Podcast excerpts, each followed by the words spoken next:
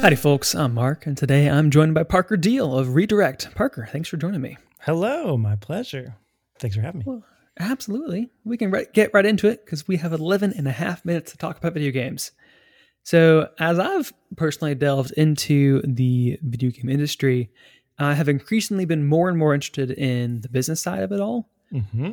You'll hear a lot about the NPD group, which is now known as Circana, uh, which has become the more go-to resource on the industry, and they release a quarterly report on video game sales. I think, Mm-hmm. which is really meant to be like marketing research for the people actually making games or investing in the companies. Uh, but it's also it's always like weirdly fun to see uh, where things are and like see these reports and just kind of dive into them. Which Parker, I'm glad you're here for this because Mm-hmm. uh, I know on your previous podcast, uh, directly to you, you all always did like a an episode when the financials came out, kind of inve- like digging into them. Um, so why do you think that we are just so fascinated by Hmm. tracking this data? Numbers are nice and they make us feel good about the things that are doing well. There we go. Um, there's something about that. And I I don't fully understand the like Mhm. psychology behind that, but you know, um, which is also funny to think about all of a sudden too, with like, you don't like RPGs, but numbers Sure. go up in RPGs. So why don't you like RPGs, Mark? What's the I don't truth? know. I don't know. Maybe you do and you don't I- know it yet. I can't give you an answer for that. That's I'm sorry. um, but I will say, I think there's there's something to that, and then maybe skipping ahead in this conversation a bit, but Yeah. there's also, you know, behind the scenes, maybe a thought of if the company that I like and I like the things that they're doing is Yeah. doing well, they'll have more resources to do more of the things Hmm. that are good. You know. Yeah. As opposed to even within a company that I like, if something that they do does really well, that I don't really want them to invest in that much more. Like it's, Yeah. you know, some game comes out from Nintendo that's like, oh, I that is not the direction I want Nintendo to go in. Um, Right. say they release like a blockchain crypto Oh, game yeah. or something like that, Yeah, yeah. and it does really well. I would be sad that that does well. So it's you know, there's that kind of proves to me that there's some element of just that kind of thing. But don't want them to learn the wrong lessons. yes, um, and I think, like you're saying, like it, the video game industry is weird because we get really emotionally attached to a company, Mhm. um, or like really build affection to a brand, and like I mean that happens in all sorts of stuff. We can get really into our brand of air fryer, uh, but I think because there's both a business and kind of an artistry side to games, like we kind of think of game companies in the same way we would like an artist, like a musical artist or visual artist. Uh, but then it's at the corporate level, and like the main purpose is for these companies to make money. So it's like seeing the numbers go up. We like we want to see them succeed, and we want to see those numbers increase because we want to feel good about the things we like. Mm-hmm. feeling good about the things you like. There is an element of like um, confirmation bias kinds of things too Yeah, uh, that plays into that, which is both like good in some ways and also bad in other ways, I'm sure. Sure. And so there's Yeah. there is a dark side, I think, to that that leads into one of the questions that you have on here. yeah. Um, that if you, I mean, you know what I'm talking about, so you can go for Yeah. it. Well, yeah, like just thinking like, does this perpetuate the console wars? Like, Mhm. if Xbox makes more money than PlayStation, which is, I don't think currently happening. like, but if that were to happen, like, what does that mean for like the fans that Yeah. are often weird about it? I think it does.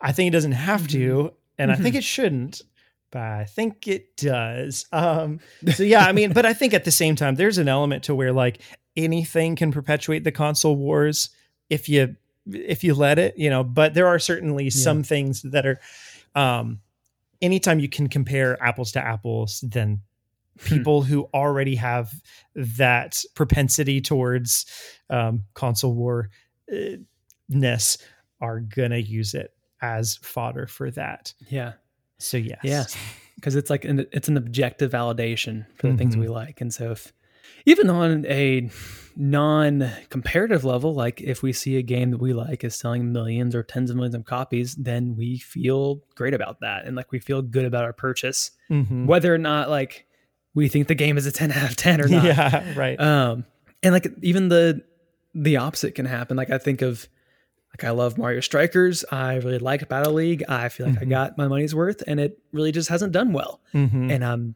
feel like like do I like this game as much as I thought I liked it? yeah. And they're like, yes, I do. I like it.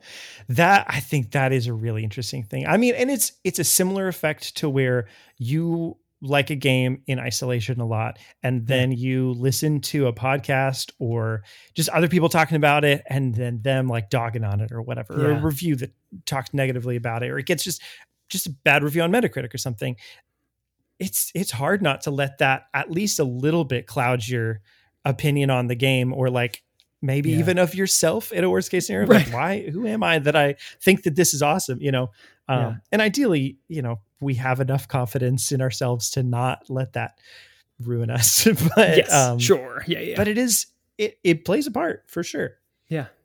And like even too, there's the whole like how much people love the Metroid series and how little the Metroid series sells. yep And like there's definitely a think it's like a helpful way that seeing these reports kind of really puts into perspective of like the expectations of the industry and like what audiences go for and what they want. Like Mhm. I would love to see more Metroid games. I think those are great games. I also understand like these only come out every so often because the like the bang for your buck isn't quite there for Nintendo. Yeah. I think that like I was going to bring up Metroid as well because I think that's a there really is like uh, truth behind kind of like where they get money they're going to put in money for sure. I mean the bank for your buck like you just said. Um so I think knowing that like we we've seen a shift in the overall industry where a lot of these like live service and multiplayer game i mean not just multiplayer games as a whole but like yeah, Yeah. live service games basically um aren't doing as well as they were doing as well as they looked like they would be doing and stuff but then jedi fallen order did really well so now Yeah. ea who was like doing pretty scummy stuff and like i'm sure it's Right. still scummy behind the scenes blah blah whatever and is still doing other scummy stuff Yeah. is actually you know like putting money into games that are single player adventure games that is what people want and it's not out of the goodness of their hearts it's because like that's where you know Yeah. they're seeing that the market is going to be successful so there's Yeah. there really is an element to where like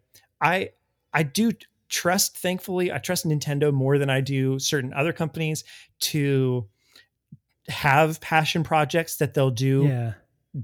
regardless kind of of how, the money for it you know like pikmin feels like one of those that like i don't i don't know how much it cost them to make pikmin 4 but it's Yeah. been 10 years and like i hope that it you know does really well for them but i think they also know their expectations as are you know that it's not Yeah. going to sell anywhere near a mario game probably not even as much as most kirby games or something like that Right. and that's Yeah. fine you know Yeah. And I think it's helpful to remember too of like even though we see these numbers, a lot of times the people making the video games are fans as well. And they want to Mhm. see their favorite franchise come back, even if it sells less than a million copies. Mhm. And it's like if Nintendo really listened to these reports every time, like we would get a new Mario Kart every year. yeah Um, and like we get a new FIFA every year. It's just a reskin and slap a few, few new things on it. yeah Uh, but instead, they haven't given us a new Mario Kart in 10 years. Yeah. It feels like every console is like an album as opposed to Hmm. Spotify singles kind of a thing where like yeah. they they have a couple of singles on there that Yeah. they know are going to do super well and then there's just a bunch of other songs that are like these are good songs and Yeah. if you like the singles you'll probably like the the album cuts as well um, Yeah. and you may or you may not but some people definitely do and that's you know worthwhile Oh, yeah. and that kind of stuff Yeah. It's nice. And some songs are just written for the radio yeah. so they can fund everything else. yep Well, our time is short. We have about a minute and a half left. So I wanted to ask is this weird? Like, I, I want to do a whole podcast episode on this. Is this just us or is there like more to it? okay so here's the thing i think that um it's it becomes more and more niche as the zeitgeist kind of dies around it to me it seems like so like early switch days everybody cared about sales like anytime a new financial thing would come out Mhm. and like at that time GameXplain was in people's good graces more than it is now um but GameXplain would do Sure. a discussion about like every single you know number that showed up on the financial results and people Yeah. tuned into it. And nowadays, I think it's more either the spreadsheet nerds like we are or people who are just interested in seeing like what does the industry look like outside of my kind of social bubble silo kind of thing um Sure. and like how why are people buying super mario party in droves when that's objectively not a great Mario Party, but Mario Party Superstars is, but is, you know, like that kind of stuff. I think it's Yeah. interesting to see that and like what that actually means for the market as a whole. Um, Yeah. Not that it really impacts you all that much, but Yeah. I think those are the groups of people, but it is, it is dwindling down a little bit. So it's weirder and weirder as it goes. Sure. well, that's fair. Well, if you're out there and you enjoy these conversations, let us know. We Yeah. appreciate it. Well, Parker, we can wrap up here. What are you playing? Mm, I'm just gonna say at the time I'm playing Pikmin. I might not. Nice. I might be Tears of the Kingdom, but uh, sure, I maybe who it's knows? Pikmin. Well, nice. I think by the time this goes out, I might be playing some Formula One 2021. So that's the one on Game Pass. There we go. Mhm. Well, thank you again for joining me. Where else are you out on the internet? Yeah, the internet at Watch Redirect or at Parker Deal. You'll find me. Very nice. Well, thank you all for listening in. You can follow us on the major podcasting services. You can find us on the proper socials at 11.5 minutes and let us know uh, why do you like tracking the financial side of the video game industry? And do you like it? I hope you do. Thanks for listening. That's all the time we have for today. Thanks. Bye. Bye.